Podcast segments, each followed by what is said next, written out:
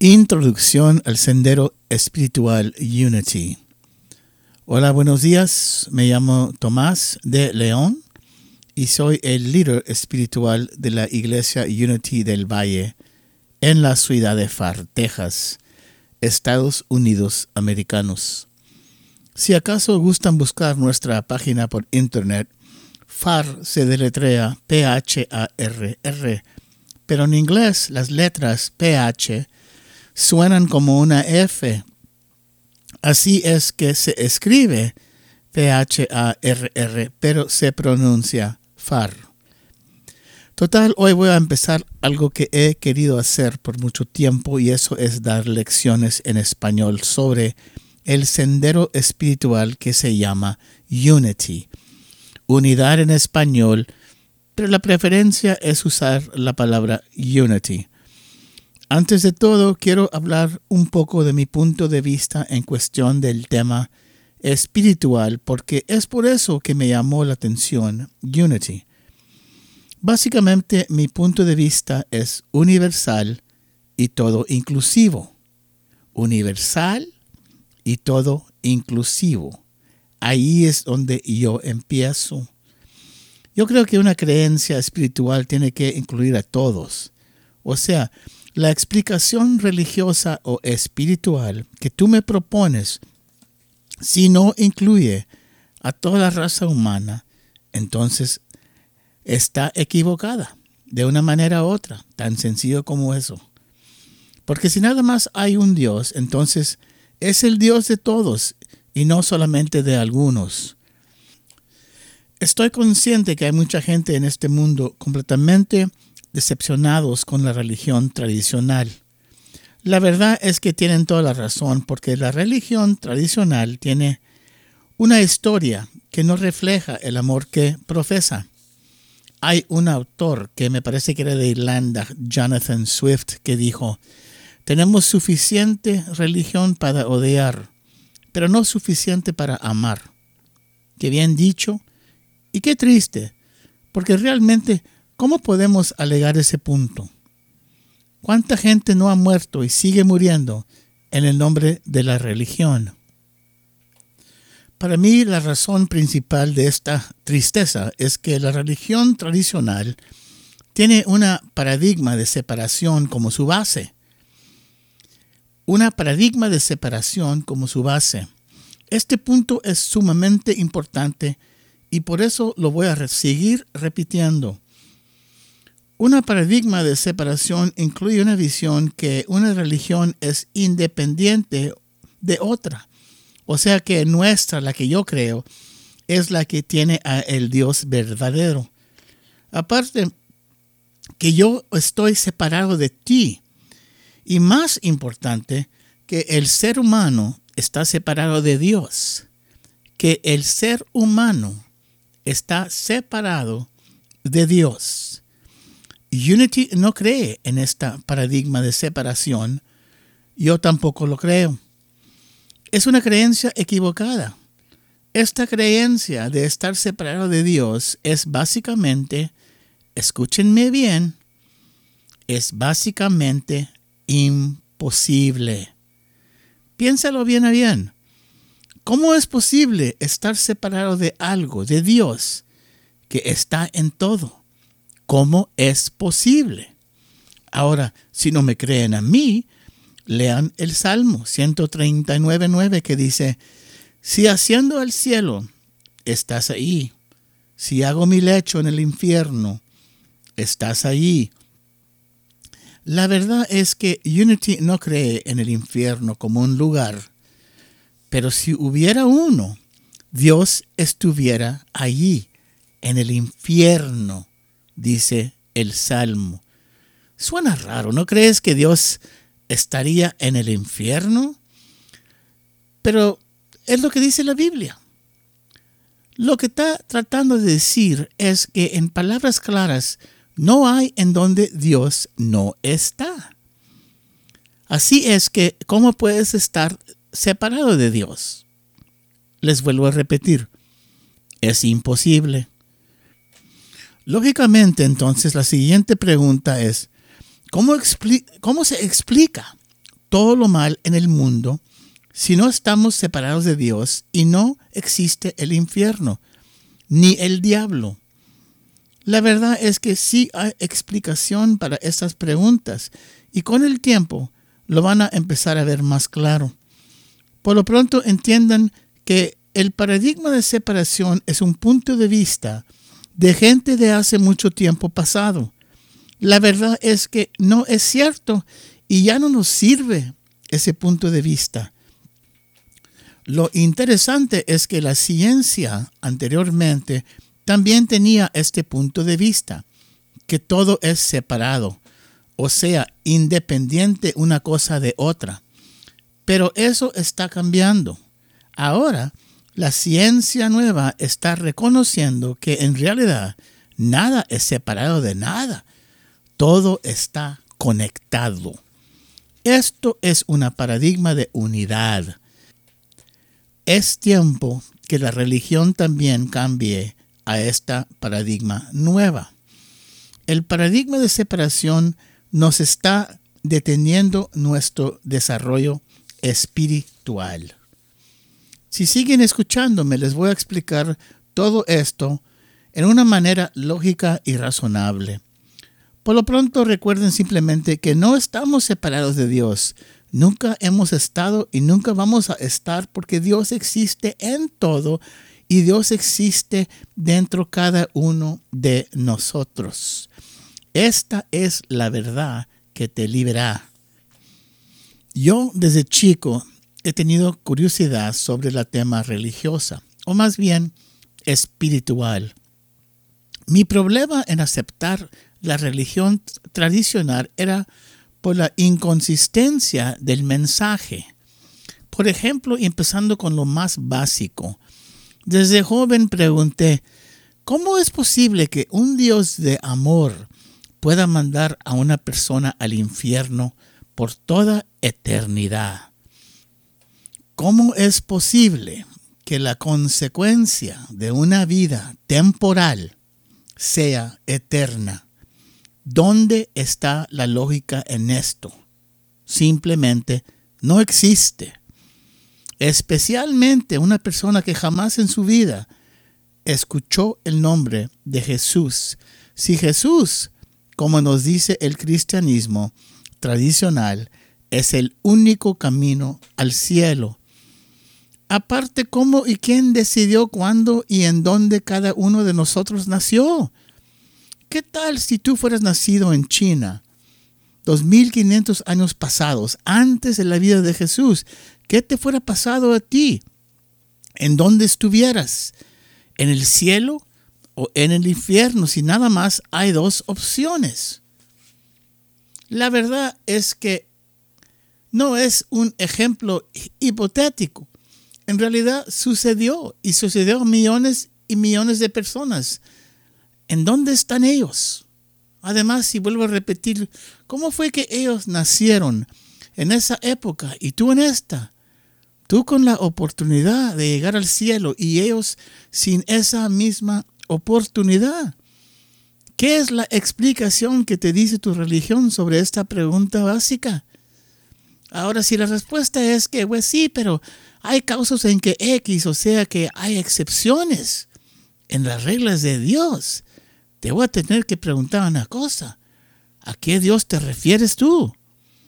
Porque el Dios de que habla en la Biblia es perfecto. Eso es lo que dice en Mateo 5.48. Y en la perfección no hay excepciones, no hay sí, peros. Entonces, ¿cómo están estos asuntos? Exactamente esa es la pregunta. ¿Cómo están estos asuntos? ¿De qué se trata esta vida? ¿Cuál es la explicación de cómo las cosas vienen a ser? ¿Hay orden o no hay orden en este universo de Dios? Antes de seguir, déjame clarificar una cosa muy importante. Mi intento con estas lecciones no es tumbar o criticar la religión, el cristianismo. Al contrario, mi intento es clarificarlo. Yo no creo que el cristianismo está mal. Yo creo que nuestra manera tradicional de verlo está mal. Eso es muy diferente. En inglés hay un dicho: no queremos tirar el bebé con la agua sucia. Eso es decir que no es necesario abandonar la idea de religión simplemente porque la explicación tradicional ya no nos satisfecha. Mis preguntas son cuestiones fundamentales de la filosofía. La filosofía me fascina. De hecho, soy recibido en filosofía de la Universidad de Texas. Así es que en estas lecciones van a escuchar algo sobre la filosofía, así como la religión. Tengo más de 40 años en la búsqueda espiritual. He leído de todo, pero porque nací cristiano, siempre he tenido un deseo de clarificar el mensaje cristiano. Siempre he tenido esta pregunta del cristianismo: algo está bien, pero algo está mal. El problema era que no tenía suficiente estudio para saber qué era esta inconsistencia. Ahora lo sé. Lo que está bien, o sea, correcto, del cristianismo es el ejemplo y la vida de Jesús. Lo que está mal o incorrecto es la interpretación de la vida de Jesús. Básicamente hay una gran diferencia entre la vida de Jesús y la vida sobre Jesús, o sea, la vida que el ser humano creó de Jesús. En los años infantiles del cristianismo, el énfasis era en el ejemplo de Jesús, de seguir en su manera de ver y de vivir la vida. Entre más tiempo se pasó, eso empezó a cambiar. Empezó a cambiar de la vida de Jesús a quien era Jesús. En otras palabras, se abrieron dos caminos: uno de la vida y ejemplo de Jesús y otro de la interpretación de la gente sobre la vida de Jesús. Desgraciadamente, el cristianismo que sobrevivió fue el segundo. En un libro que leí, un profesor de la Biblia dijo algo muy interesante. Dijo que Jesús mismo no reconociera al Jesús que pinta el cristianismo tradicional. Tanto así ha cambiado. La verdad es que durante la vida de Jesús ni sus discípulos creían que Jesús era Dios. Ese punto de vista resultó mucho después de la vida de Jesús. De nuevo, no digo esto para criticar. Lo digo porque es lo que dicen los profesores de la Biblia, la gente que es más estudiado en esto. Con el tiempo voy a ir explicando todo esto más claramente para que vean que realmente abandonamos el ejemplo de Jesús en favor de la creencia de San Pablo. La verdad es que San Pablo nunca conoció a Jesús durante su vida. Aparte, fíjense bien en las cartas de San Pablo. ¿Cuánto habla Pablo de la vida y de ejemplo de Jesús? Básicamente nada, nunca. Pablo habla de lo que Pablo cree. No estoy criticando a Pablo, es lo que él creía. La verdad es que sin Pablo el cristianismo hubiera muerto. Él fue el que la promovió, pero con el punto de vista de él como judío apocalíptico. Viéndolo bien a bien, la vida de Jesús era una vida sencilla. Era una vida de amar, de sanar y de perdonar. En Unity se dice que Jesús fue el gran ejemplo, no la gran excepción. La razón es básica. Si Jesús era una excepción, entonces eso es un ejemplo de un paradigma de separación. Eso dice que Él es diferente y que Dios existe nada más en Él. Ahora, ¿a quién vamos a creer? Jesús mismo dijo: harán las obras que yo hago, y mayores obras deberán hacer. Él estaba diciendo que nosotros también tenemos la capacidad de hacer las obras que Él hizo. ¿Por qué? Porque todos somos iguales. Todos somos hechos en la imagen de Dios. Es lo que dice la Biblia. Aparte, el mensaje de Jesús era un mensaje todo inclusivo. Él se juntaba con todos. Jesús era un judío. Y en esos tiempos los judíos no cenaban con nadie que no era judío. Era contra la ley de ellos. Pero a Jesús no le importaba eso. El mensaje de Jesús era de espíritu, no de las leyes. Aparte se juntaban con las mujeres. Y las mujeres en ese tiempo eran propiedad. No tenían el mismo lugar de un hombre. Pero igual a Jesús no le importaba eso. Es más, las mujeres fueron las que más lo apoyaron. ¿Quién estaba ahí cuando lo crucificaron? Las mujeres. En esa parte del mundo en donde vivió Jesús, hasta este día, las mujeres no están al mismo nivel que los hombres, menos en la época de Jesús. Bueno, quiero seguir con una introducción al sendero espiritual que se llama Unity. Obviamente la idea central es que todos somos uno o parte de uno. Que todos somos hijos o hijas de Dios porque así empieza la Biblia. Que somos creados en la imagen de Dios. Todos. Eso nos dice que nosotros somos como Dios, no que Dios es como nosotros, que es lo que la mayoría piensa. ¿Y qué es Dios? Dios es espíritu, Dios es amor.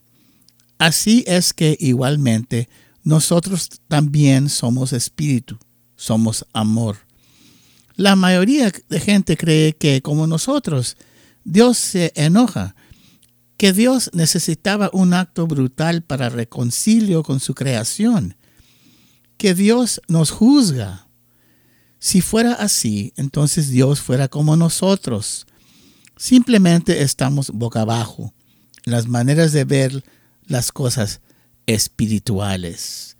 Es tiempo de cambiar eso.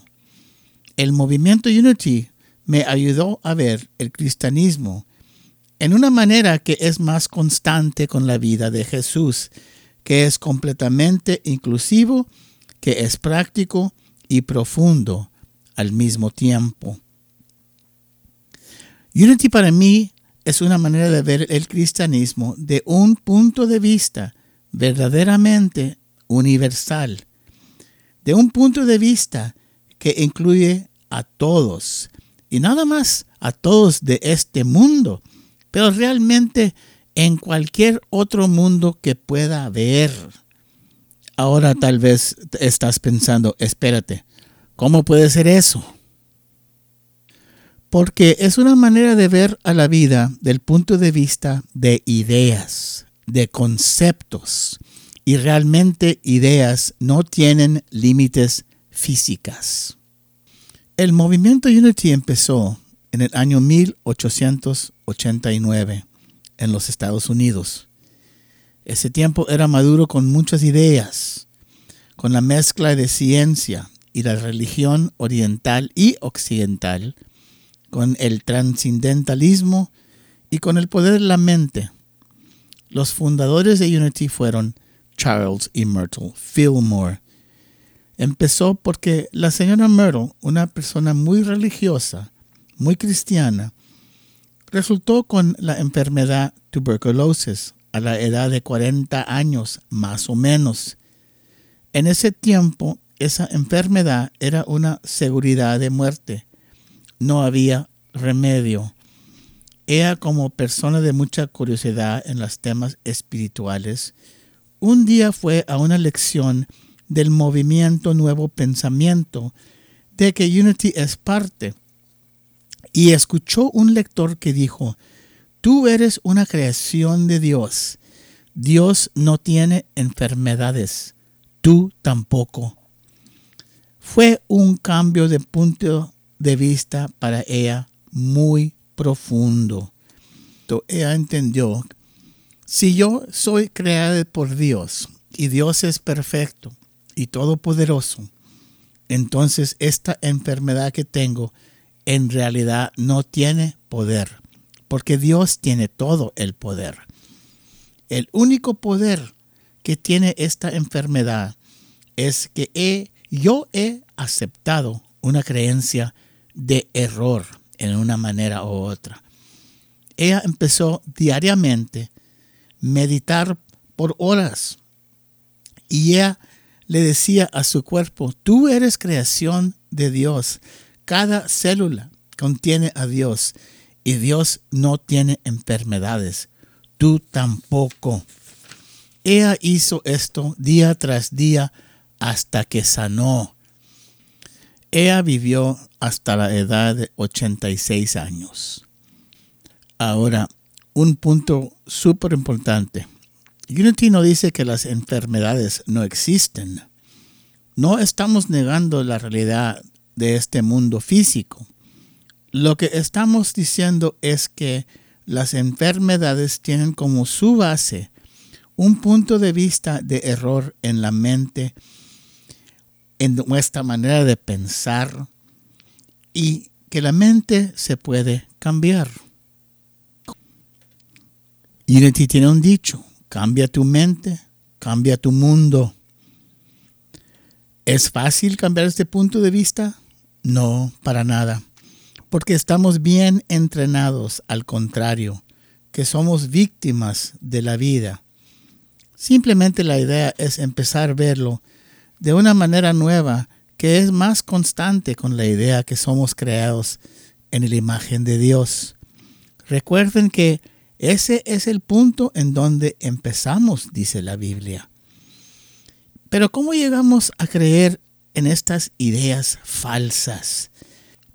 La razón es porque aceptamos una creencia de una gente desde hace mucho tiempo, como dije antes, y es una idea, una creencia que está equivocada.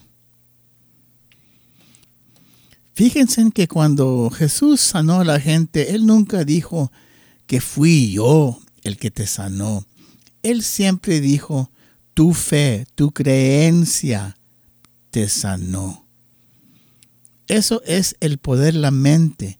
El poder interno que tenemos nosotros, que porque en realidad somos seres espirituales principalmente,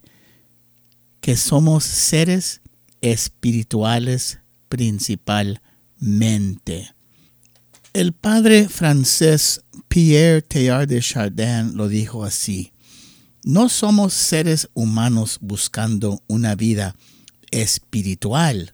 Somos seres espirituales teniendo una experiencia humana.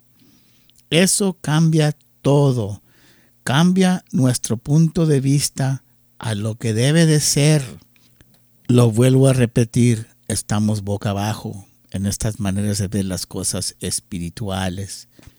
La Biblia lo explica así.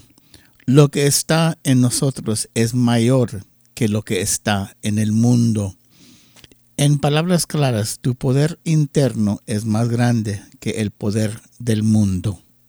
La medicina moderna está aceptando que en realidad una mentalidad positiva es una gran parte, sino lo más importante en el resultado, que si una persona puede dominar su enfermedad.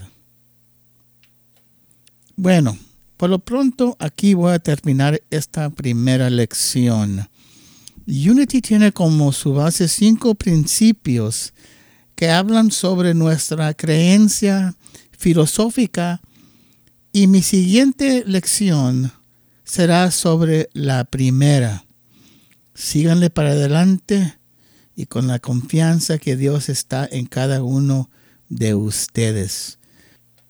Muchas bendiciones.